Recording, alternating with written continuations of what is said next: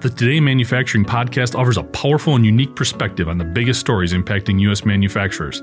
Anna Wells, David Mantey, and Jeff Reinke apply their experience as editors of industry leading brands Manufacturing.net and Industrial Equipment News in providing in depth analysis of the latest headlines. Their insight, along with a mix of humor and human interest, makes Today in Manufacturing a go to source.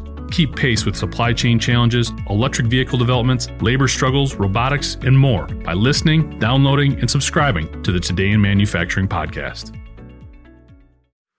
New report says GM's driverless cars are plagued by glitches. I'm Anna Wells, and this is IEN Radio. We hear a lot about the millions of dollars in research and development that are being poured into autonomous vehicle projects, but often that's all we hear. Besides partnerships and funding announcements that drop into the news cycle here and there, we don't usually get a look inside the testing programs in order to get a feel for where we're really at with the driverless car. And when we do, maybe we learn things we wish we hadn't.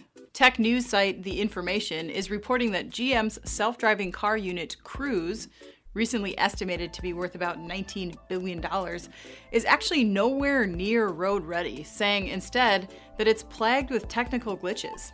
This wouldn't be a big deal, probably. I mean, everyone is still buried in the testing phase, not just GM. But the company has been pretty bold with its predictions, suggesting it could be deploying vehicles for commercial ride hailing without steering wheels or pedals as soon as 2019, which, just as a reminder, is like right now. But the allegations in the report suggest GM won't get anywhere close to that timeline, saying some San Francisco test rides are taking 80% longer than they would in a regular car.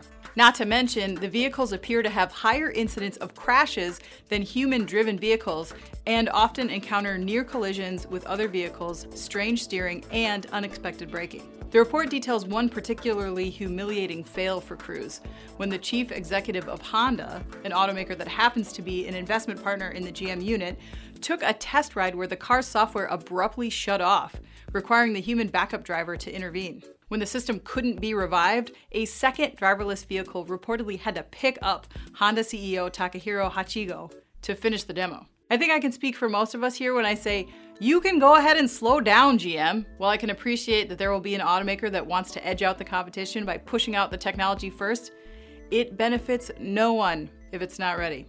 I'm Anna Wells, and this is IEN Radio.